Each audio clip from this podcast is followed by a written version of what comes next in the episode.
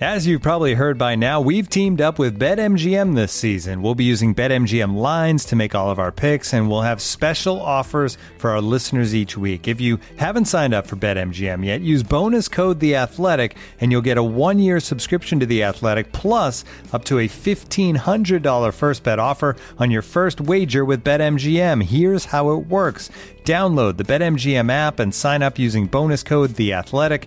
Make your first deposit of at least $10. Place your first bet on any game and claim your voucher for a one year subscription to The Athletic.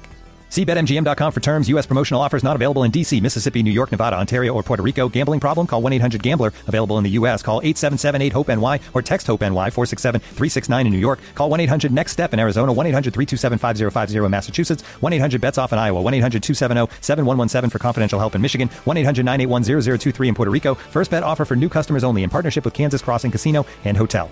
Don't forget, if you haven't signed up for BetMGM yet, use bonus code The Athletic, and you'll get a one-year subscription to The Athletic, plus up to a fifteen hundred dollar first bet offer on your first wager. Hello and welcome to another edition of the Standig Room Only podcast. Yes, I'm your host Ben Standig. I cover the Washington Commanders for The Athletic. Hope everyone is doing okay. What a crazy couple days here in the DMV. Uh, with this with this air quality that's just not a good deal. Hope everyone's being as safe as can be. The Commanders were safe today. They held practice indoors. I should say they were safer. There's only so much you can do. Uh, whereas Wednesday they were outside. Um, whether we're talking about these uh, Tuesday or Wednesday or the OTAs or kind of everything that's happened in the offseason program, nobody better to break down what we've seen then our guest today, tight, former tight end Logan Paulsen. Of course, Logan does a lot of great work on the Commander's website, co-host of the Take Command podcast, and of course is uh, often putting up videos of uh, his insights on his Instagram page, Logan underscore or Paulsen 82. So uh, a really fun deep dive today. We talked before today's practice, uh, but we got into how the secondary has become really competitive. Which jobs are in play? I think the nickel slot position is going to be a pretty fascinating one. Uh, so we, we talked about that. I got his view of Chase Young and what what he has seen, but also what does he need to see moving forward. Certainly, we talked about Sam Howell. We talked about Eric Bieniemy's offense, and I asked Logan for some players that have stood out, position battles to watch as we move forward. A very detailed and fun conversation. Well, I'll get to that in a moment here on the podcast. Of course, make sure you subscribe on iTunes, Spotify, or anywhere you do your podcasting.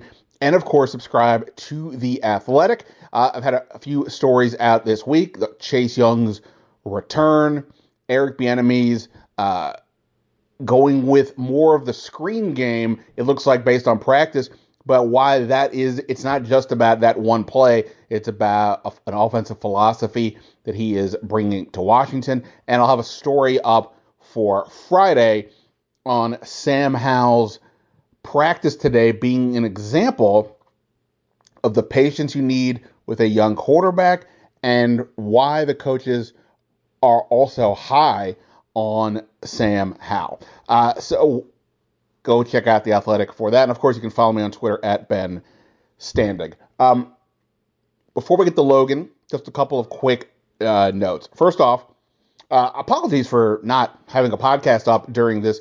I, I, intended to do that earlier in the week, but honestly, the air quality situation just kind of threw me for a bit of a loop, so I didn't get that done, and uh, you know had had something fall through. But when I knew I had Logan penciled in for Thursday, I figured that would be a really great way to sort of touch on everything. So uh, appreciate your patience on that. Um, there will, in fact, even though mandatory minicamp ended today, there will, in fact, be one more practice before these guys go away for the summer. That will be on Tuesday. It'll be a final OTA. Uh, of course, they had a couple of uh, OTA uh, sessions wiped out because the league penalized them last year for excessive hitting in practice. Uh, so there will be one on Tuesday. Rivera told us today they will be having it. You know, um, today's practice was inside the bubble. It was more of a limited practice, to be honest. Uh, it, it ended about a half an hour short. There's only so much room they have there. They don't have two fields; they only have the one field. It really, when they're out on uh, out in the outside, there's actually it's more than two fields. The special teamers and anybody who's been who's injured can go on one field. The defense is on another field. The offense is on another field, and then even when they get together for 11s or sevens, you know, other players can be you know work out elsewhere if needed. So there's just not a lot of space. Uh, they kept out some of the vets today to to sort of account for that because they knew they were going to have more limited reps. Um, I, I don't really think there's a ton for me to tell you about today, other than to note, and this is kind of what I wrote about, so I'll sort of say go. But it had to do with Sam Howell, and there was a sequence in a uh, seven on seven red zone drill where Howell threw interceptions on back to back plays. One, uh, I don't know if it was a miscommunication between Howell and Marcus Kemp but the pass was more to Percy Butler that seemed than it was to the receiver. Uh, good on Butler. He's had a couple interceptions at camp. And the other one was a throw towards the back of the end zone to Jahan Dotson. And Troy Apke, yes, Troy Apke still here. He jumped up and made a play on a ball that was a bit underthrown. Uh, but but how, and obviously, you know, it's like that's notable back to back interceptions. But it's the way that Howell responded after that that I think kind of stood out. Again, it was limited work, but that's kind of what was the sto- focus of my story today. Uh, Logan, uh, Logan and I talk about Howell a bit, so I won't step on that too much. Um, Rivera today did reiterate though that Sam Howell is has shown them enough in camp to make it clear he's still in the lead for QB one going into training camp. Now, I will say, and I've been saying this for a while, I still think there is a world where Jacoby Brissett is the week one starter. He's not going to be able to take the job. Sam Howell will have to lose it.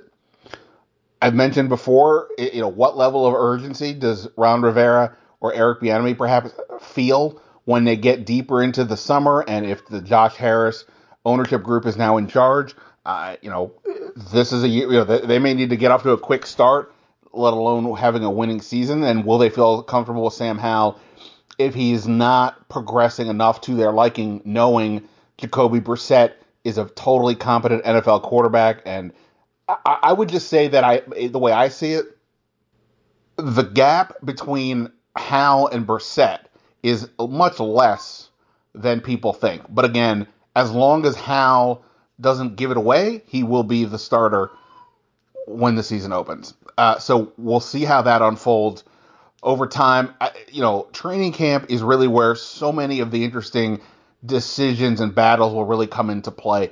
This OTA and minicamp period has really been about teaching fundamentals, getting back to the basics, installing the Bieniemy offense, uh, and so on. So we'll get a lot more insight once we get down the line in uh, into training camp, and even you know got to get past the first few days of training camp, and then things should get interesting.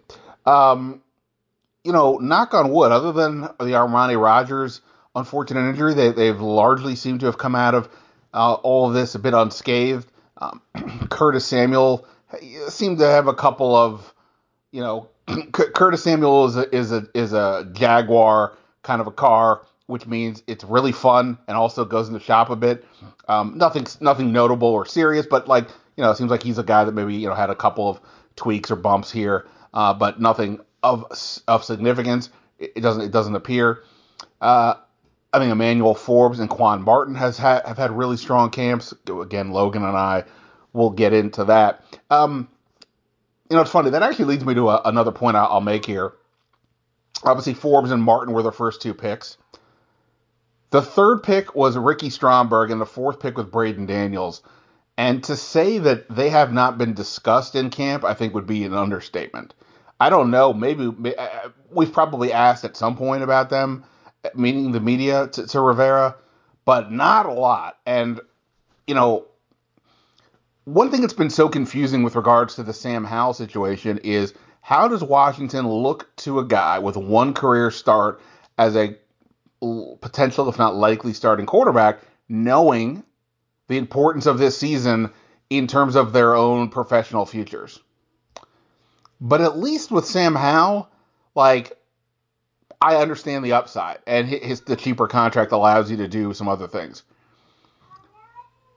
The third and fourth round pick are guys that should be playing for you. I'm not saying they have to be great starters or anything. Now, of course, the, in, in recent years, I mean, Terry McLaurin, 2019 third round pick, Antonio Gibson,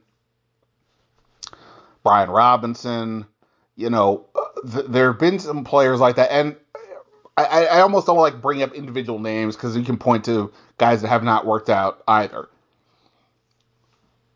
But my thing always is kind of like if if you're picking early and there's not like an obvious path for somebody to play, then the justification needs to be this is the answer for the future. And maybe that's how the, they see it. Maybe they think that Stromberg and Daniels could be starters for them next year. The problem is they signed Nick Gates to a three year deal and they have high hopes for him. So you would think logically he would still be the center next year. And with Braden Daniels, you know, not everybody's convinced he's a tackle. So if you're talking about him as a guard, they you know, he's not been mentioned at all in the battle this year with Saahdiq Charles and Chris Paul at the left guard spot. So I don't know if, he's fitting in there. I, I guess my thing is it's one thing to take somebody for the future, but two players to take it for a future like that, you know, I I just feels like that is a much more of a questionable call as it stands right now. Obviously, if somebody gets hurt, yes, it's nice to have some somebody you think is talented play there. Of course, I understand that, but um, yeah, could you have drafted um, a linebacker, perhaps? Uh, you know, I mean, Cody Barton's deal is only one year. Could you have drafted a linebacker that perhaps fits in behind him or gives you some depth behind Jamin Davis and Cody Barton? Um, could you have maybe just flat out drafted a guard? I mean, Stromberg in theory can play guard, and you know the, Daniels meets the position flex requirement, but he's not, you know he's not a tackle, and I don't know, you know, he's that tweener type, and uh, you know, I, I, talked about this with Logan Paulsen a couple weeks ago. Position flexibility to me is a bit overrated. You got to get some guys who can do some things at some point. Um, heck, maybe you could even have drafted another quarterback if you wanted to, just to have more depth competition. Whatever. I'm, I'm not. I, I Stromberg and Daniels may turn out to be really good players. I'm just saying that in terms of if we're talking about OTA and minicamp here, they were seemingly non-factors to the outside. The coaches may think they crushed it. I don't know at this point, but I, I would just say that they are deep on the depth chart right now. Uh, and again, that's not a knock on what they are doing. It's just to say for a third and fourth round pick, they were really kind of afterthoughts um, to this point. Um, I will say there was a couple guys that stood out as sleepers.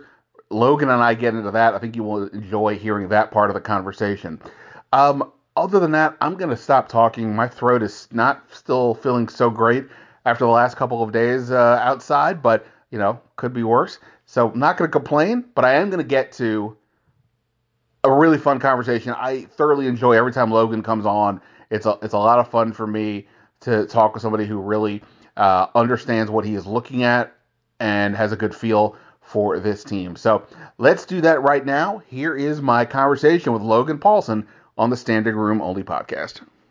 All right, as we uh, put a bow on mini camp, who better to break down what he has seen, not just this week, but throughout the offseason, than our pal and noted uh, commanders analyst for the team website. He does the Take Command podcast, and of course, he played he played in the game. I don't know if he ever played or had to deal with uh, breathing in air like we're dealing with now. But of course, I'm talking about Logan Paulsen. Uh, you're you're you're a health guy, you're a fitness guy, you're an athlete. You ever had to deal with something like this? I mean, you have to deal with like 100 degree days or 20 degree days. But what what about this? Stuff? Yeah, I mean, I grew up. I grew up in LA, so you know every we'd have seasonal fires, and so this is like um, this is nothing compared to some of the stuff I saw when I was in uh, I think my sophomore year of high school. We had a fire so close that the sky was completely black and it was raining or snowing ash. So we actually practiced in that, and it felt kind of like very apocalyptic at the time. And then the next day, our coach was like, "I think we should probably go inside," and everyone was like, "Yeah, it's probably a good move." So went and had our uh, football practice in the gym uh, the next day. So I mean, obviously, you have to like we all kind of know that it's not great, and but now we have these you know metrics that tell us you know Yeah. air quality, and like just not that long ago, you weren't in high school. You know, you, you, you're a young guy Yeah. still. It's not without long ago. People are like, yeah, it's fine. Go outside. yeah, go outside, you'll be all right. It's like you know, you're right near a big campfire. That's kind of was was the thought process, and uh, obviously things have changed a little bit since then. Well, look, I'm amazed when it's like 100 degrees or 20 degrees, how people, you know, 60 years ago, 100 years ago, 150 years ago dealt with that stuff, let alone Yeah, this. I, I, I would be, I would, let's just say I would not have made it in a world without air conditioning. Let's, let's leave it at that. yeah, I mean, you know, uh, we're not we're not built the same, not of the same cut. You know what I mean? As some of those older generations. Yeah, the greatest generation. I'll concede if they're based on uh, dealing with, with certain uh with certain variables. Um, all right. Well, look, we're we're talking about certain variables here with the Washington Commanders, and of course, I want to get your view on you know Sam Howell and and other points here. But I guess just broadly, uh, we're talking Thursday morning, so they're going to have one last practice today. They're going to be in the bubble, um, but you know we've seen a lot here so far. Just broadly, I guess, how do you feel right now about where this team is versus just say a year ago when we had a different offensive coordinator, a different quarterback, and just you know a different vibe coming off uh, the, uh, uh, uh, uh, that year? You know, I was a little uncertain coming into the OTA minicamp period, but obviously, like I think you know, my I'm optimistic now. I mean, I'm not saying that they're you know the best team of all time, but I'm optimistic about the direction they're going. And what I mean by that is, I look at Sam Howell and what he's been able to do over the last nine practices. Again, that's a very small sample size, so everyone just take a deep breath. But you know, 3 Don't really do it. Don't take a deep breath outside. But go ahead. yeah, don't take a in in the in the in the air purified uh, air of your home. Um, but and then he had kind of a rough kind of second week, probably two practices in there that could have been a little bit better that he would have wanted back. And then I think he's come out through the uh, minicamp period and done a nice job. And so I think uh, EB's doing a good job of speaking to his skill set, and that gets me excited. The offense is a little bit more nuanced and complex, and I think uh, it's leaning more on kind of the short, intermediate passing game, kind of the three, five step drops. It does have some shot plays in there, but I feel like that shorter stuff has really spoke to to Sam's skill set, kind of surprisingly to me. And um, I look, they look pretty sharp. And then you get to the defense, and obviously, uh, you know, Chase and Montez are here for the first time this week, but um, Chase looked really good over the first two days, looked explosive, looked twitched up, looked focused, which is good. And I think the secondary, the young secondary, looks awesome. I mean, they, they've done a really, really nice job. You know, Quan Martin in the slot, kind of showing why he's the second, you know, your second round pick. Forbes on the outside's done a great job. The two young safeties, Forrest and Percy, matching concepts and communicating at a very high level. Benjamin St. Juste and Kendall Fuller. I mean, that that group has just been excellent, you know, with that first team group. And some of Sam's struggles, I think, you know, on those two days kind of in the in the middle week of practice and when he does throw interceptions or when he forces the balls into tight windows are because that group is doing such a nice job. So um I'm I'm I'm encouraged. Obviously, like they're not in pads. There's still a long way to go. They haven't run the football yet. One of my biggest questions is still kind of in limbo, and that's the offensive line. But with the stuff they've been asked to do, they've done a good job. So we'll see. But um, I think this has been a very positive period uh, for the team. Um, you know, you mentioned the secondary. Let me let me sort of start there. Again, all the caveats of what we're watching here. It's not full throated practice by any stretch of the imagination, and there's no running game, so the the, the, the secondary doesn't really have to worry about play yeah. action or anything. Um, that said, like I was paying attention yesterday with Emmanuel Forbes, and obviously I've been watching him a lot throughout for all the obvious reasons. And yesterday, a few times he's like Terry McLaurin's lined up on him, and we're like, okay, here we go. This is gonna be a fun rep. And then the ball doesn't ever go that way. Like it almost already Sure. seems like they're. I I don't know if this is conscious, but like it almost seems like they're saying, "Don't throw it towards him." I don't know if that's maybe I'm overstating it, but he really every time I watch him, he really seems to be positioned right there on the receiver's hip, running stride for stride. He seems to be constantly there, which is of course the whole point of why you go to get a guy like that in the first place. How he gets the interceptions. Am I overstating kind of what I've seen so far? Um, maybe slightly. I think I think he's done excellent. He's had an excellent. you You're know, saying he's not Darrell. Green yet? yeah, he's not quite that yet, but I, I think you know, some of the times the quarterback's not looking his way is, I think, partially because the concept or the, the majority of the concept, the concept he's supposed to be reading, is away from Forbes, and that does happen. You know, you look at um, practice five and six, he looked like he was going to be Darrell Green. You know, he had two PBUs against some of the best receivers in the NFL. Great job communicating at a very, very high level. He looked awesome. And then first practice um, of mini camp, obviously, uh, Kemp kind of kind of big big bodies him on a little stop route, makes a catch. Terry runs by him on the first play of team blitz.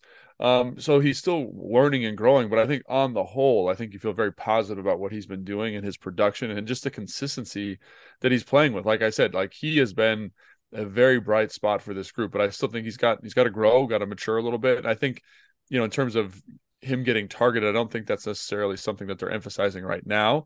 Maybe when they get into camp and they're game planning a little bit more and they're kind of emphasizing certain concepts more, perhaps. But as of right now, I think um, I think that's just a little bit uh, statistical variance, and um, but he has done a very nice job.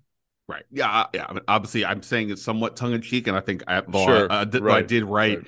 I did write yesterday uh, something about the offense. I'll get to, but I mentioned that the defense had some good plays, including or good wins, including Forbes not seeming to be tested a ton. Um, one thing that's again, it's early, but one thing that seems to be maybe more apparent than I would have thought two a week or two ago is that Forbes on the outside which seemed to be the logical move. But the question was, what would that mean? St-Juste would be on the inside, obviously, and it does seem like we're heading in that direction without it being too much of a question anymore. St-Juste even said yesterday that he feels as comfortable on the inside as he does on the outside, and almost seemed to be I don't want to say resigned, but seemed to understand that's probably where he's going uh, to go. Um, what do you i guess think ultimately if that's the setup when they're going three corners with those three guys how do you think how do you like that? Uh, certainly compared to having william jackson last year making one you know one sort of mistake after another that should be better but what's your view of of, of how that trio can look yeah, man, I think they're they're very talented. You know, I'm I guess I'm a little surprised that you know Fuller seems to be the guy that's in like an impeach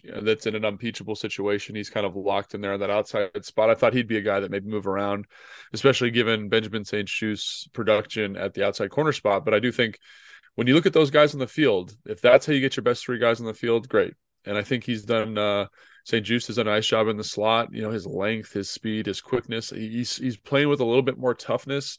Obviously, they're not running the football a ton, but I, I like I like his confidence that he's playing with. And obviously, he talked about how highly I think of Forbes. Fuller's actually had a very nice camp. You see kind of his savvy and his experience and his understanding of route concepts and and how to match receivers. So, I mean, I think compared to last year during this time period, I feel very, very good. Because last year we were kind of talking about how you know William Jackson this third was you know having a really hard time covering Jahan Dotson and basically like you know that was kind of a mismatch in favor of the offense every single time they lined up, and now I don't feel like there's that same disparity in terms of you know the offensive skill players are that much better than the defensive secondary. I think it's it matches up really nicely and, and it's been a very competitive battle to watch. And um I think that's kind of what you want. You know, you don't want one side kind of really overbearing the other. So I think um, I think that's fine. I think as long as your best three corners are on the field, however you get there, I think that needs to happen. And, and is Benjamin St. Juste maybe a little bit out of position? Sure, but I think he does a great job as the nickel, and I think he did a great job as the nickel um, when he did that last year. So um, I'm fine with it. Yeah. So I think what's going to be sort of the more interesting battle to watch when we get to training camp is the nickel position. Sure. Because you have two two different situations. You have Benjamin St. Juste, like you said, maybe playing a little out of out of position, but showed he could do it a little bit last year. He's got obviously got that excellent size that you can use to match up against tight ends. But then you've got Quan Martin, who they specifically drafted, they used a high pick to take him to effectively play that spot. And so it's going to be interesting to see how often they obviously match up. It'll be somewhat matchup dependent, I would think, but yeah. how often they go one versus the other. And then if it is somewhat more St-Juste, what does Quan Martin do? Does he bust through the Cam Curl, Darrick Forrest scenario at some point and play more over equal to or, or one of them? I, I, am not saying we have the answer for that now, but I do wonder, like, because I think he, Martin's been pretty interesting as well. He's been around the ball, had some good deflections. Um, how does that work? I think to me that's going to be really fun to see what you know what they want to do there. Absolutely. And I'm really glad you brought that up because Quan's done an excellent job, especially over the last probably five, five, six practices, done a really nice job. He matches up well. from a physical physicality standpoint with tight ends. He can cover, you know, he had a rep against Jahan in the slot the other day. And it's just to have that versatility of a skill set is is pretty impressive. I think he's a little bit more like twitched up, kind of an explosive um, hitter than I think Benjamin St-Juste would be. I think he's got kind of like he had, you know, that 44 inch vertical at the combine. I think it was a record setting vertical jump. Obviously, his explosive measurements, excuse me, are off the charts, but um, I think it'll be very much situational dependent. I think you want Benjamin St-Juste smashing up against receivers and kind of passing situations. I think Quan gives you a little bit more of that four wheel drive ability to kind of kind of match all different terrains. I can fit runs, I can cover tight ends, I can cover a receiver in a pinch. And so I think I think you're right with kind of your the the second half of that analysis is that I think it's not so much him and St. Juste, while there will be some rep sharing there. I think it's him and Cam Curl and Forrest, uh, you know, who ends up kind of finalizing I guess that Buffalo nickel role. And I think the player that maybe gets the most affected by it is the linebackers, you know, because I think he'll end up be playing a little bit more linebacker than um than people think. Kind of, you know, not true linebacker, but kind of that safety in the in the linebacker position. So um, that's something I think to keep an eye on as training camp rounds out is like how they start. What's his utilization? Because right now Cam's not practicing. So you know Percy and Forrest have been kind of definitively the starting safeties. They've done a great job out there. But obviously Cam's that guy, and we know he's that guy. So when he comes back into the mix, how does it affect these other three or four players and and when the dust settles like who's on the roster and uh or who not, like what are people's roles within the roster i should say? Um speaking of that you mentioned cam curl. You are a scout not a front office guy although i don't know what your hopes and dreams are. Maybe maybe you want to go there one day. But i was kind of thinking about this the other day. Obviously so cam curl's here. He's going through all the position drills but he's sitting out when they get to seven on seven and 11 on 11 similar to Daron Payne last year protecting himself from injury um, at this stage uh, ahead because he's in a contract situation. Okay. They drafted Phidarian Mathis last year, right? As a as a mm-hmm. clearly a hedge in case Daron Payne was gone, but that didn't really seem to affect what was going to happen last year in terms of the play, and it didn't. And obviously, Mathis got hurt, unfortunately. They draft Martin in the second round. Darrick Forrest really emerged last year. You mentioned Percy Butler. We'll see how he develops this year. And you know, Jeremy Reaves is there for additional depth. Is there Absolutely. a is there a world where like they see enough where they're like, you know what, Cam Curl, like we really like you and you're a heck of a player, but we kind of got some other options. We don't need to give you this bigger deal, and then maybe in the shorter even term, maybe we don't even play you as much as we did. Now, maybe what I'm saying is insane. Maybe he is just so much better than them, and he's shown a lot. He's obviously worthy. There's a reason why they should be probably giving him an extension. But is it? But, but they do have some other options there. What What do you think about that whole thing and how they might view it both near and long term?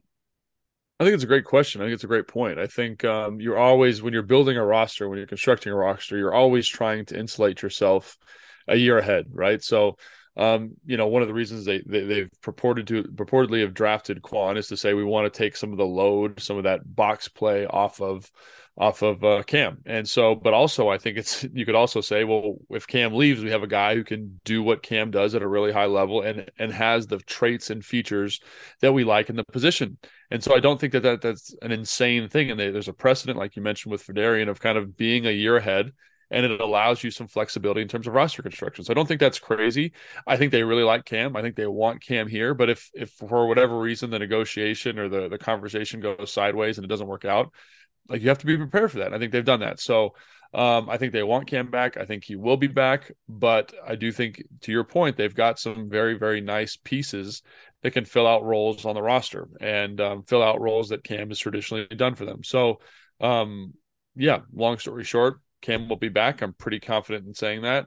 Um, but you know, crazy things have happened, and I think the roster is built in a way that they feel um, that insulates them, which is which is good. So.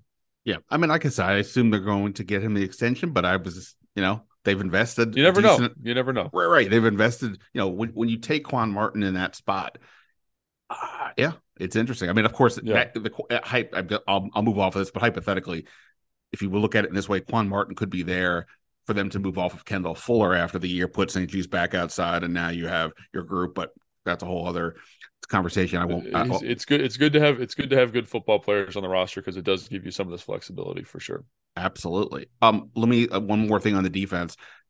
Chase Young back this week. Now, obviously, yeah. so is Montez Sweat. I don't think we're as concerned about how Montez Sweat looks because Montez Sweat's been a pretty good player uh, for yeah. for for when he's been healthy here for for his three years. And even yesterday, he had uh, a couple of really dynamic plays. Had the had the padded, uh, you know, spiked the ball from a pass from Sam Howell down and uh, got in some fun trash talking that as only he can do around here.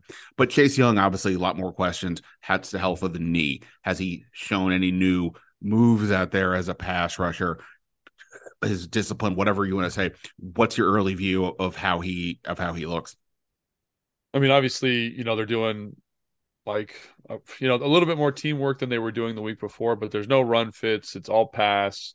Little bit of screen work. You know, the, the big play to um, Antonio Gibson yesterday on the screen was maybe related to how Chase played that. You know, kind of a little in between that happens at this time of year. I will say he had some very, very nice rushes. He's just a big, powerful man. And to see kind of shades of that elite power, that elite kind of, you know, explosion coming back, I think is really uh, good. You know, he had a really nice rush on, uh, on Leno on the edge. Leno tried to jump set him, kind of um, attacked Chase's inside pad. Chase did a great job getting some length and then kind of doing a little push pull and ripping through and, and probably would have got a sack. He did the same thing to Cornelius, and Cornelius has been pretty sharp this OTA period, OTA minicamp period. So I think, you know, while people are working at different tempos, like you compare that to Montez, who I think is is is practicing in a diligent professional way. He's not um, kind of attacking it with that same gusto. You know, he's he's kind of I don't. It's not walking through because he's moving fast. He's moving he's moving like a pro. It's a it's a reasonable tempo for him to be working at. He's not kind of trying to win each rep the same way Chase seems to be doing. Right. And um and again, like that, I, I take that as a good sign that Chase, because this has not been something Chase has done during this period. So I think that that's good. I think it's good to see a guy who's um who's motivated, um trying hard and um appears physically to be back to the guy that we thought he, he was when he was drafted second overall. So uh, I think all good stuff. It's been two days you know i'm i'm longitudinal in my analysis right yeah we'll see what this looks like um, during training camp during that baltimore practice um, going up against some different guys but i think it's a good start well to that end and you're right obviously it's down the line so when we get to training camp when we get to those ravens practices what's the thing for you that you want to see with chase that will signify he's gone up another level. He's always going to have that relentless energy out there in the sense of like he he's fired up and he's got you know this athleticism and you know he he plays with that energy, but it does sometimes it's undisciplined and sometimes he doesn't have yeah. the moves to get you know it's not just enough to just run 100 miles an mm. hour towards the, the, the tackle, you have to, you know, how are you see what you have a spin move, you know, what are you doing? Yeah. So what do you need to see from him to suggest that he has taken his game up another level with regards to technique and pass rushing? I think just uh, like you were talking about, just like what what is your plan for the rush and how disciplined are you with the rush? Like something that I always look at with good pass rushers, like I coach a couple pass rushers in the NFL and one of the things we're always talking about is like, what is your rush line and what is your plan if he sets you in a certain way and how and do you know how he's going to set you? And some of the um, inconsistencies with Chase, I kind of was like, he just doesn't have a plan. He hasn't watched this guy enough to kind of understand how he want how he set guys who rush similar to Chase.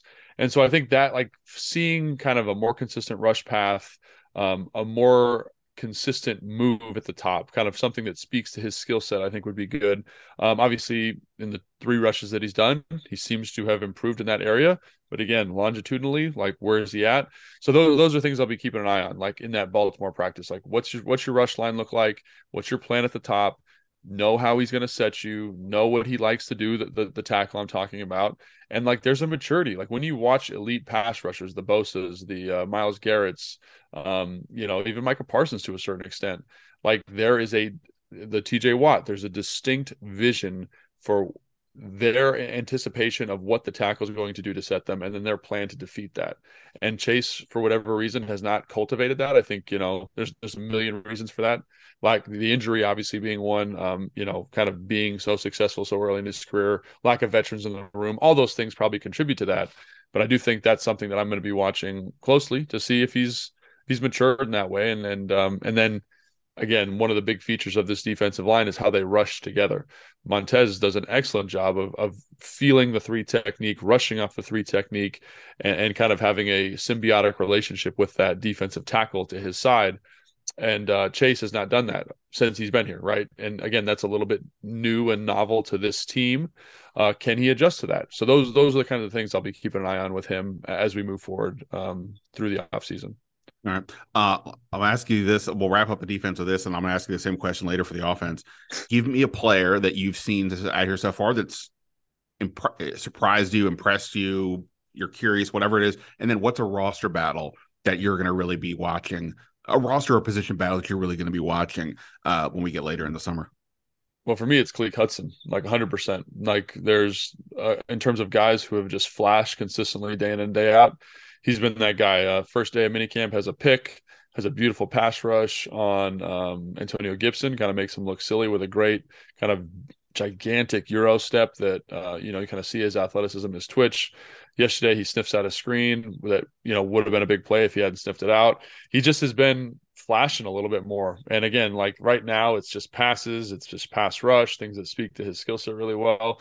But if he can continue like this, man, he's he's going to be a great depth piece. You know, that's going to be pushing people for for minutes on Sunday. So I think he's had a great um, OTA and minicamp period. Um, can he continue that is the big question because we've seen flashes of him being very, very good. Um, but it's the consistency with him that, that's been somewhat lacking. So he's been a guy that's that's really stuck out to me. And then in terms of battle, I think we've kind of already alluded to the main one, in my opinion, and that's the secondary. Like, how does that shake out, in my opinion, uh, or, or, you know, during training camp? I, I have no idea. There's just a lot of very, very physically gifted, talented guys back there that are good football players and um, what are the roles going to be for, for that for that back end group um, given the additions of Quan Martin given the play of Forrest given the play of Percy over the uh, over again over this OTA period um, so again th- that's something that I'm really really excited to watch and, and I will just mention that when we asked Jack Del Rio the other day about Jamin Davis um, you know, being out, but he mentioned that like Khaleke Hudson has been playing well, and I'm not saying he suggested that there will be a competition for the starting job, but he did kind of say like, "Hey, we're feeling pretty good right now with what Khalid's showing. I mean, we want him. He's looked but... great. Like, look very, very like I, like he's every every day. You know, there's certain guys that flash, and he's just been a guy that's consistently flashed, and um, that's good. If you're him, that's really, really good, and I can see why Jack would say something like that. All right, let me switch over to uh, the offense. Um, I think obviously a huge question has been what is an Eric Bieniemy offense going to look like? um, I wrote a little bit about this today on the Athletic. Not, uh, you know, just from the standpoint yesterday that they were running a lot of screen passes. It felt like, and watching it, obviously, screen passes not exactly, you know, 21st century offense. But for this place, it's been something that's been very underutilized. And then you go look at some of the numbers the Chiefs were third in the most att- most screen pass attempts last year, and Washington was way down near, near the bottom of the list. And the production kind of went that way. Let me let me rephrase that: screen passes to running backs specifically. Sure, they both ran the same amount of screen passes to receivers and tight ends, but Kansas City was way more effective. Um, that's just one thing that stood out. And uh, St. Juste yesterday was saying that what he's seeing is that there there's a lot more explosive plays, which sounds fun, sounds ideal, but also sounds like a catch-all to whatever. I don't know, uh, throwing a ball deep, whatever it is. But you tell me, I mean, between the screen passes or anything else you're seeing, or have you figured out what an Eric Bieniemy offense is going to look like? I mean, it's to me, I think the biggest difference from because you know a lot of the deep concepts, a lot of the shot plays are similar, you know, similar in terms of of high level theory with regards to football and how you're attacking certain coverages. I think the thing that's really again been different so far, and again, there's no running game, there's no RPOs, which I think will be a big ad when once they start doing that kind of stuff during training camp. I think the big ad to me has been the three step drops, the five step drops, and the intermediate passing game, and just how they they give the quarterback clear options right now and that's something that I was um, very critical of Scott stuff last year was that there was you know the the conceptually it was there but if the main concept wasn't there where's the ball got to go? And I feel like here there's you know easy easy reads. We're reading a zone of the field. Like you know just a very simple one is like you've got a, a, a deep uh, in cut at um, 12 yards and you've got a five yard sit you're reading the linebacker. If that linebacker attaches, you're throwing the dig. If um, if not, you're throwing the sit. And if they match the concept perfectly, you have a flat or some type of sit, some type of flare control to the side. And you can see the quarterbacks working through that. And I think Sam has done a really nice job with that. So to me, like just giving, taking some of that leverage off the quarterback, saying, "Hey, man." We need you to make these like 20 yard in cut throws on timing 10 times a game. Now we've got kind of some easier West Coast offenses, offense principles that are stretching the defense horizontally, attacking zones of the field. I think that to me is has been the biggest difference, and Sam's excelled with that. And you mentioned the screen game. Um, obviously, that's been a big point of emphasis throughout um, throughout this offseason period, and they've done a really nice job of just detailing that up. Um, you know, on the first day of minicamp, I think Brian Robinson had a had a screen pass that probably would have gone for about 40 yards. Obviously, Antonio Gibson had one yesterday, and the just the detail, the timing, the understanding by the offensive lineman of how to execute this stuff is much much better. So you know, the, the AB has been quoted as saying like this is an extension of our run game. They're not running the football out right now, but they're getting a lot of screens called, and I think um, I think you're seeing the benefit of that. And I get excited because I want Antonio Gibson to get touches in the screen game. I want Antonio Gibson to find ways to get that done. Also, seeking matchups, I think, has been another thing that's been really compelling. Um, you know, everyone talks about this choice route, this five yard choice route, finding athletes to get that done for you. Jahan's run it, uh, Gibson's run it. Um, Cole Turner's run it. You know, they've had multitudes of guys kind of attacking that, and I think that's interesting. Is is you have all these offensive weapons who does what for you at a high level and how best do we speak to their skill set. So if I'm going to kind of give you the bullet points, it's that intermediate passing game, the screen game, and then maximizing your playmakers. And I think those are things that um, that get me excited from an offensive perspective because I think that's good offensive process. Um, you know, when Antonio Gibson they drafted him, and obviously right off the bat, it's like, well, this is a really intriguing player. And then you saw some of the clips at Memphis, you're like, oh my God, look at this guy in space, all this stuff.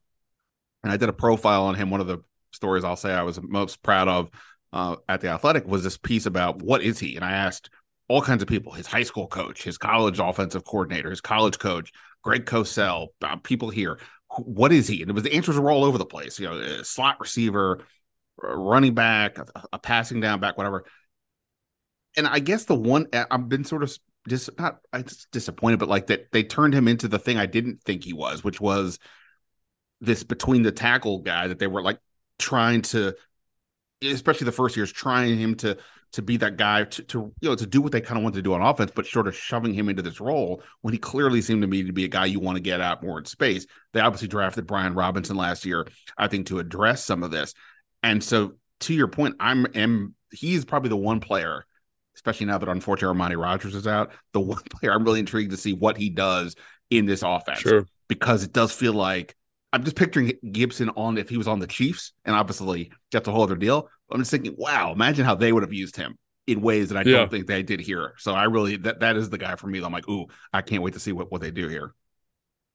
Yeah, I totally agree. I mean, you know, again, like I think he's he's not quite a running back, he's not quite a receiver, but he is a guy who's explosive and he's big and he's and uh, can make plays with the football in his hands. So um, I think just even even that's something else. You know, like when we were talking about kind of these like intermediate passing game that I just referenced, like the backs are a big part of that because they're always getting out, they're always in the flats, and you can make big plays to guys in the flats or guys on checkdowns because of the concept and where the football needs to go. So um, I'm I'm really excited for him. I think this is finally going to be, um, you know, maybe his coming out party as a pass catcher. You know, if he can catch 50 passes, 40 passes in a year, like that would be fantastic for him and for this offense. And I think that's entirely possible. Um, but yeah, I, still a long way to go. Still early off season, but yeah, very excited about what he brings and, and his potential in that role for sure. And I think Brian Robinson to me showed he had pretty decent hands last year. I thought they just obviously didn't utilize him in that way. But, uh, you know, look, I think one thing when you want to try to keep an defense off balance, you don't want to bring in the running back that becomes obvious you're going to run the ball, and you don't, and vice versa. You don't want to bring in the guy that's obvious you're going to pass the ball. So if you can get these guys doing all of it, you know, give you they'll give them different looks. I think that would be huge. And plus, like even having, I don't know if they will do this a lot, but having Robinson and Gibson together, this was also the thing about Gibson. I just feel like they never really seemed to come up on it. Was always we'll have Gibson and if we'll put him in the backfield. If the defense has a big front, we'll um, put him in motion and have him line up against somebody. Or the, if it's a light box, we'll go the other way. And it doesn't. Maybe I'm wrong, but it doesn't feel like they've utilized that trickery kind of uh, enough. And with Gibson in particular, you can do that. And I guess obviously they're hoping Chris Rodriguez can give them some of that element as well. I mean, I think Jonathan Williams. Every time I watch that guy for the last two years, I'm like, damn, this guy is a good player. Uh, he's faster than Yeah. people think. I don't know how he's making the roster right now, but we'll see. Um, so yeah, I think to that end, like that to me is part of like I, I'm more intrigued almost again with the sort of the backfield than I am like the receivers because I think we see the, how that's going to go with McLaurin and Samuel Dotson. But the, if they can utilize the backfield, that really to me would seem like it would take it up a notch. Yeah, and you mentioned like the word trickery. I don't even think it's trickery. I think it's just good offensive process, like getting different personnel groups in there to kind of, you know, mess with convention. Like the other day, for example, uh, EB trots four tight ends out there, four tight ends, one running back, and has them in like a total spread formation. And so I don't know when you've got four tight ends like they do here, and they've got a back like they do here, like that is a legitimate passing down. And if you're going to match, and I don't know how you don't match in base defense to that, like you're going to find some matchup there that you really like. You know, Logan Thomas on a linebacker, Curtis Hodges on a safety, Cole Turner on a safety, Antonio Gibson on a safety. Like, holy cow! Like that is a that's a dynamic way to kind of influence defense, dictate to defense, and get some really um, kind of unique playmakers on the field. So uh, I totally agree. It's just to me, it's it, it speaks to again what EB's been doing, which is wh- what do my playmakers do well and how do I maximize that? And I think that it's it's not tricky. It's just like when you watch Kyle, when you watch Andy Reid, when you watch Green Bay, like that's what they're doing every single time they're on the field. And so I think um, that's something that I'm uh, again uh, why I'm excited for Gibson, why I'm excited for the tight end room because they, they are kind of this this group of unusual playmakers. All right, look, I, I'm I'm a professional podcast host. I can take a hint. You mentioned tight ends. I've waited long We enough. talk about them. Let's talk about the tight end. Um, the the floor is yours. Whatever, wherever you want to go with the tight ends, what do you got? I mean, for me, it's I don't want to say it's been the most impressive group, but it's been close. And I think specifically of that group, Logan Thomas has been outstanding. He's been so consistent in terms of using his frame against smaller defenders to make plays. And uh, you know, he's not the most sudden guy in the whole world, but he's a big man with a good feel, and he seems to have a good rapport with um with Curtis with uh with uh, Sam Howell. So when I look at him, I'm really excited for what he's done. Uh, obviously, Cole Turner has consist has kind of picked up where he left off. I think he slowed the last couple of practices. He had a seam the other day versus Tampa two, which was, would have been a very t- tough catch. Sam layered the ball in real nice, but he dropped it. I think that's one that Cole would want back. But uh, you know, in terms of sudden underneath, winning on crossing routes, winning on kind of snag routes, Cole's been great in that. And then Curtis Hodges, man, he just shows up and you see kind of a growth in his athleticism. I think, you know, being with Chad Englehart and that straight staff for a year, like he had a ball yesterday that he caught underneath and kind of opened up his stride. And when you're looking at stride lengths and kind of if it's one stride for every five yards, um, or half stride. So it's two steps for every five yards. They run about a four four, and he was well within that parameter. So obviously, a guy who's who's taken kind of this red shirt year seriously seems to be better. There's some inconsistency there, which makes me worried about him being a big part of the offense. But in terms of athletic potential, that's pretty exciting. So it's a group again, ton of playmakers and Bates. Bates, you know, is not the the fleetest of foot, but has made some really nice catches, uh, kind of on some big body stuff in the red zone. So if I'm EB, I'm like, man, I'm, I'm rubbing my hands together because that to me has been the most consistent group in terms of catching the ball day in and day out. And I want to maximize those weapons the same way, the same way I want to maximize the weapons of, of the running back room also. So Um, we've had some debate on the sideline watching about like where Logan Thomas is uh, with his fluidity with running routes, his agility, just kind of you know how is he doing? A, you know, over a year and a half or so after the the the knee situation, because he is still the only one that is kind of a proven receiving threat. Everybody else, so Yeah. we'll, we'll see. So where are you at with Logan Thomas uh, right now in his? I guess can't say recovery anymore, but where he's just at physically. I'm very high on Logan at the moment. I mean, he's just uh, like literally every day has come out and just made plays catching the football. And they're not, I think, probably for the media, they're not the flashiest plays, but him kind of bodying out um, Benjamin St. Juste on like a swirl route. So a corner that you sit down instead of running high in the corner, like you kind of sit down like a comeback almost, body him out there, bodying out, um, you know, Emmanuel Forbes. Uh, running like a little option route, and again, not a lot of separation, but long arms, big frame, like running corner routes and feeling the zone and not running into that cover three guy and catching the ball there. You had one yesterday where he's running an out or two days ago he's running an out route and um and he kind of sits in the zone and Sam's able to deliver the football. Like the the rapport that he has with Sam, the feel that he has for zones, how he's using his frame. He doesn't need to be this great sudden route runner. He just needs to be big, like kind of like Jimmy Graham esque. You know, Jimmy Graham was not a great route runner, but understood how to use his frame, use, uh, understood how to maximize his length against smaller defenders. And I think you're seeing shades of that now. And I think you're seeing a better feel than Jimmy Graham had for for zones. I think it's it's a Travis Kelce esque kind of feel for the zones and how to maximize the routes, which again I think is probably something that EB has brought with him in terms of coaching philosophy. So I'm very high on Logan. I think he's had a great, like a probably the best offseason of anybody on the team. So I'm very very high on him. Um, and we'll see if he can continue uh, kind of with that level of production. You know, I'm going to let the naysayers in this room know then uh, the, uh, about this uh, about this view, and also fantasy football players take note. He just mentioned Travis Kelce and Logan Thomas in the same sentence. I, am not I'm not saying he told you to take him in the first round. I'm just saying no. I'm just saying keep keep your eye on him for sure. Because again, because it's and it's because of how his relationship with Sam. Sam trusts him. Sam trusts like he understands like, and this is something that uh, Juan Castillo said to me two years ago after they uh, picked up Curtis Hodges and Cole Turner. I was like, man, you guys got a type. He's like, well, with these types of body types, they're always open. And that's so true. And they've got four guys that are literally always open because of their frames. And so, and Logan is catching the football really well away from his frame, able to box people out like a basketball player. So, um, if that relationship continues to blossom and grow and, and Logan continues to progress in this offense, you know, 50, 60, 70 catches is, is definitely on the table for him. So, um, I they haven't uh, in terms of adding players to the roster they haven't really done that yet. They added a couple guys just for depth a couple weeks ago. But if they're going to do anything significant it's logically going to come before training camp which is fair. If there's one spot where i wonder is there a move to be made? I do wonder about say the left guard spot. You figure mm-hmm. that the other four spots along the line are at least at the moment set with leno at tackle left tackle Wylie the other tackle Nick Gates at center, Sam Cosmi at guard. But then you have Saahdiq Charles and Chris Paul, which look, maybe one of these guys emerges. Saahdiq Charles has had a lot of talent. It just has not been able to sit to stay on the field and keep a role.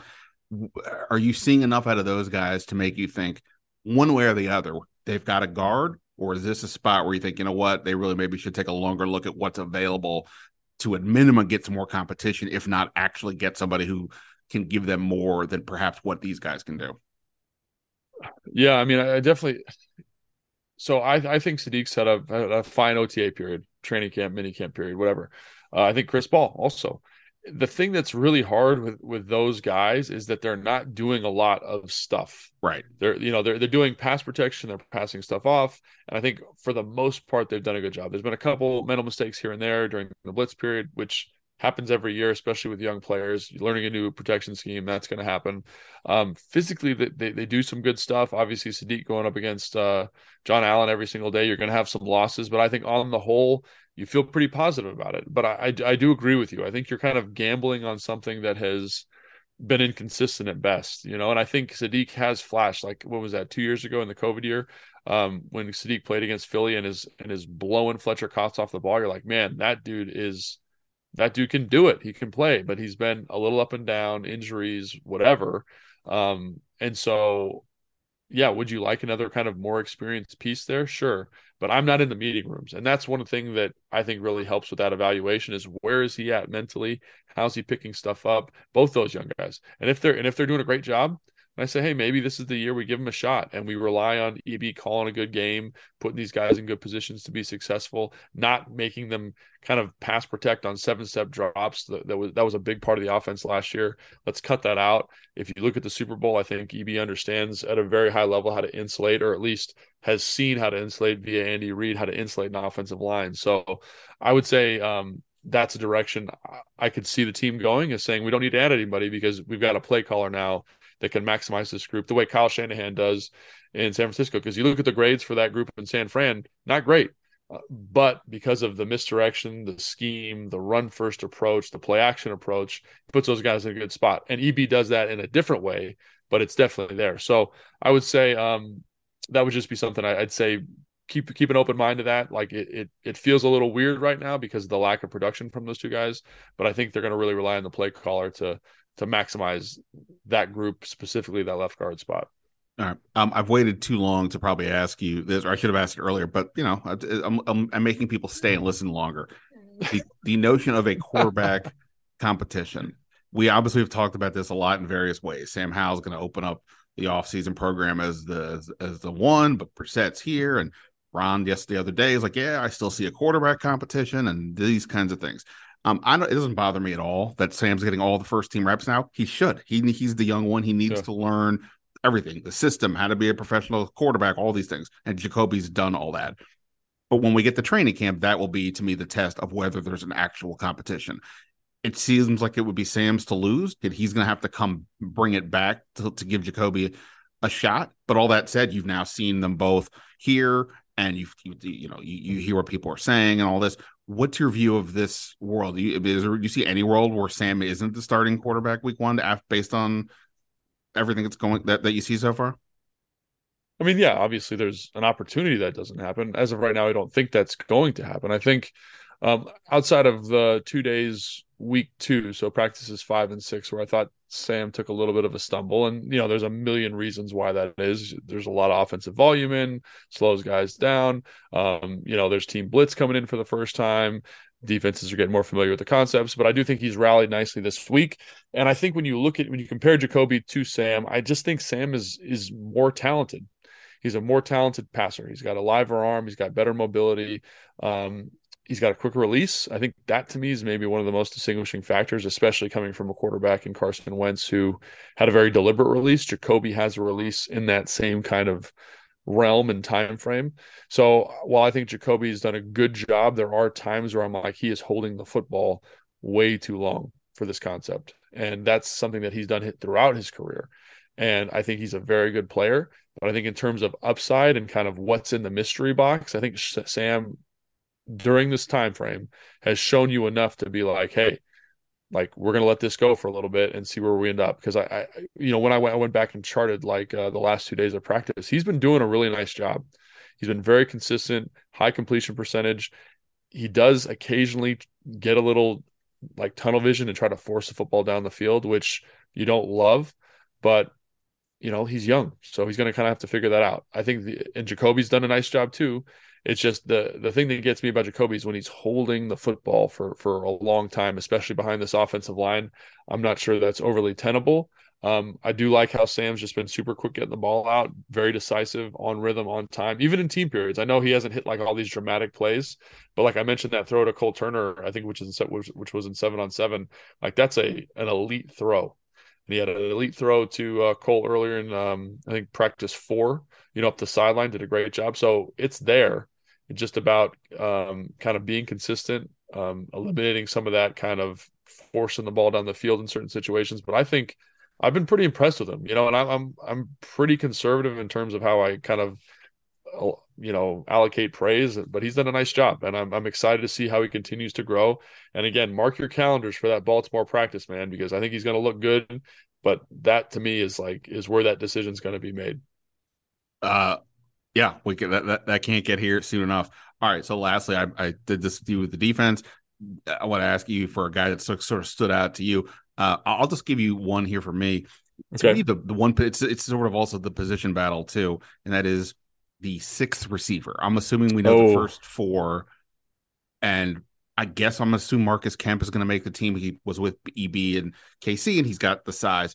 But that sixth spot, Dax Milne, obviously, I thought Kazmeir Allen would maybe be the prime contender. He's just been hurt the last um, few days. But now Mitchell Tinsley, it seems like every practice I'm watching, he is making plays as a receiver. They're not trying to use him as a punt returner. Uh, yeah. I also like Jalen Sample, but he and, and, and the kid from Stanford, Brycen uh, Tremayne. But you know, I like it's always easy to like the receivers and these things. So Mitchell Tinsley to me is one that I've sort of has moved up for me in terms of possibly making his team if the punt return part stands out. But you tell me, you seem to like uh, this topic. I, I love this topic because this is exactly what I was thinking. You know, like the the receiver group in general has been really really good. Obviously, you got your top four guys there, um, and they've been great. You know, like uh, even uh, Dyami has been very consistent in terms of making plays. He's had a couple where you're like, man, that's the old Dyami, but I think on the whole, he's been much more consistent. Um, but then like Brycen Tremayne, excellent special teams player, gunner, at 6'5", 225 type range, long arms physical dude. I like what he's done. He's not again, he's not like this burner down the field, but he reminds me so much of Cam Sims. And he plays with a little bit more urgency than Cam. So I'm like, he's interesting from that standpoint because he's going to be great on teams. He's kind of can be that kind of rotational guy. I don't know, but I, I, agree. Mitchell Tinsley is probably the guy that I would give the the slight nod to at this point because I think he's a little bit sharper as a receiver. He made that big play on the first uh, when was that? Uh, the first day of minicamp, so two days ago, and um, he does return kicks. Kazmeir Allen was a big feature early on, but has been hurt with the hamstring, and then Jalen Sample's been getting a ton of reps with like kind of the the later half of the one, early two offense but is a guy that I'm like, how does he play teams? He's got like that elite trait that he's super fast and he's made some plays. He's made some excellent plays. But I think this group to me is super, super interesting because it's like they're all good. And it's like, who is going to be that guy that kind of distinguishes themselves in training camp in the preseason in that joint practice and says, I'm the guy that's ready for varsity football? Um, because and we haven't even mentioned like Dax Milne has had a great OTA minicamp. Like he's yeah. done a great job. And so um, everyone's being super competitive. And you know, I was ready to write kind of Kemp off because he hadn't been overly productive. Then the last three days he's been great. So everyone's kind of pushing, and I think they all realize like this is the spot to compete at because you look at the tight end, like you got those four guys making the team. You look at running back, I mean, it's probably a little bit of a competition, but I think you've probably got your three there that you feel pretty good about. And then offensive line, but again, we haven't had anything to kind of flush that evaluation out at all. Is like because you know, I think the obvious ones are obvious because we talk about them all the time and they're getting all the reps. But I don't know if there's any sleepers there necessarily. So um, to me, this is this is the group and they deserve it. Like last like last year we were talking about the upside of the young tight ends. I'm excited about the upside of these young receivers. I feel like they really got four guys in here. Brycen Tremayne, Mitchell Tinsley, Kazmeir Allen, and Jalen Sample. Because when Kazmeir Allen was healthy, he did a great job. Who could potentially make the squad? So it just depends on again who kind of puts that car in gear and, and makes a little separation. Right now, it seems to be Mitchell Tinsley, but there's a lot of time left to go still. So right, and I will just say on Tinsley, like the UDFA guys are all long shots, all that stuff. He's the one that like could have been drafted. Like the other guys that weren't, I don't think remotely getting drafted. Like Tinsley and our guy Dane Brugler's top 300. He had he was the only one that he had inside that range. And you know, I, I when I asked some people like who's the of the UDFA's who's the one that stands out. He, he was the only, I mean post draft he was the one that people cited. I was like that's a good move there. So he isn't. I mean he is undrafted, but he isn't just like complete random. He played at Penn State last year. Um, did a lot of good things. So um, interesting to see how that goes. And yeah, if he can factor in as a returner, I think that could be his way to get uh, to get in here. Um, all right, look. To, to, to, to quote Howard Stern, you've said it all. Uh, Logan Paulsen, you know, look, you, we, we, you're already in midseason form. No OT rep, OTA reps needed for you when it comes to breaking down this team. Uh, go follow, go go go watch his stuff over at the Commanders. Of course, you can watch him uh, over on his Instagram account at Logan underscore Paulsen eighty two. The Take Command podcast. You're all you're you know you're you're a mogul. You're you're just is this the year that Logan Paulsen goes to a next level as a media star? You're being too kind to me, Ben. I appreciate it. Oh, good. Uh, I appreciate it, my guy. Thanks so much.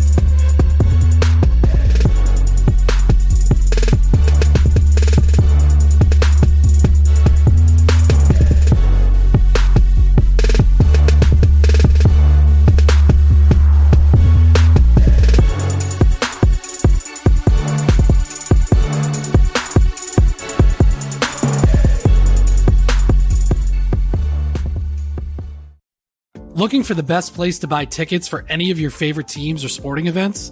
We've got the spot. Our partner, StubHub, has been the leading ticket marketplace in the world for over 20 years, providing a 100% guarantee with every order. From a worldwide selection of live events, the widest choice of tickets, and industry leading partnerships, StubHub has what you need to purchase with confidence. StubHub, an official partner of The Athletic.